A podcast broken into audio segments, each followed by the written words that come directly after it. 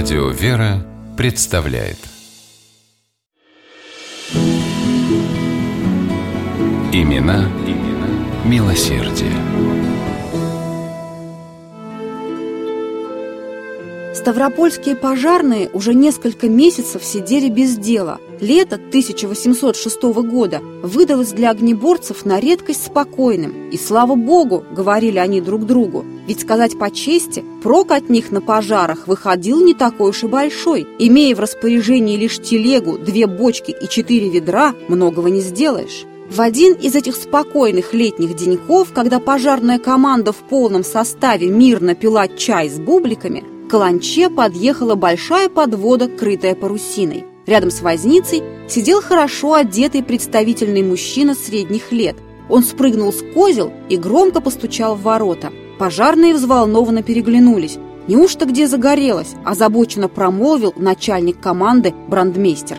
Однако гость был спокоен и приветлив. Купец первой гильдии Никита Михайлович Плотников. Представился он брандмейстеру и пригласил подойти к подводе. Остальные пожарные тоже высыпали за ворота и с любопытством наблюдали.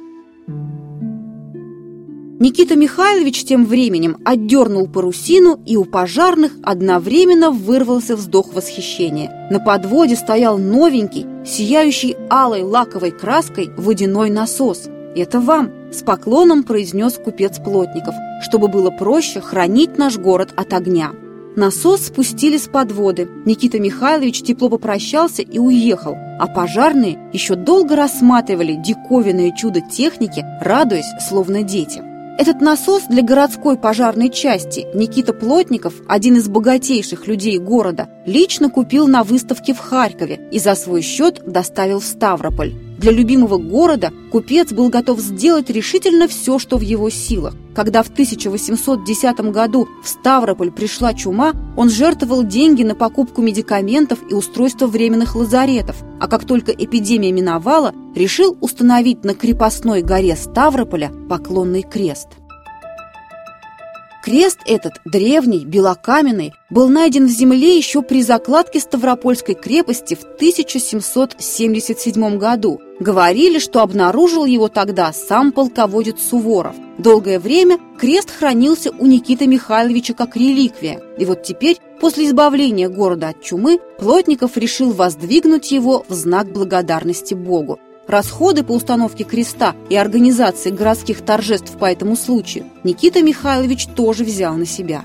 Солнечным воскресным утром едва ли не все горожане собрались на крепостной горе. Здесь, в походной церкви Драгунского полка, состоялся благодарственный молебен, после которого крест водрузили на пьедестал и осветили – Вечером было устроено угощение для народа, иллюминация и гуляние с музыкой. Но главное, собравшись вместе, горожане решили рядом с установленным крестом построить храм.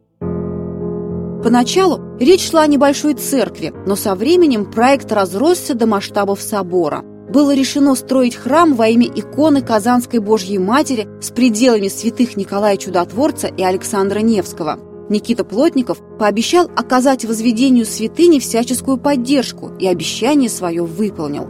Он помог со сложной процедурой утверждения плана постройки и выделил на строительство немалую сумму – две с половиной тысячи рублей серебром.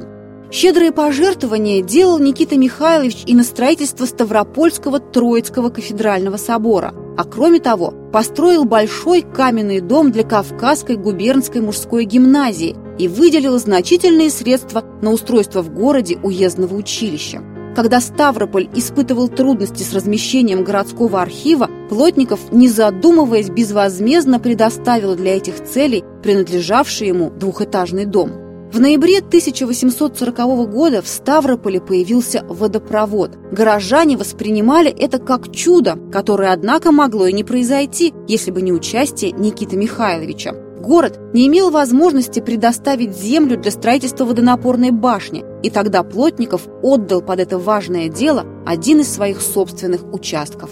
Неудивительно, что этого щедрого, всей душой радеющего за благо родного города человека ставропольцы несколько раз избирали городским головой.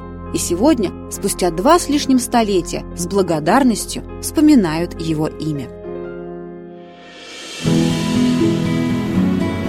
Имена, имена милосердие.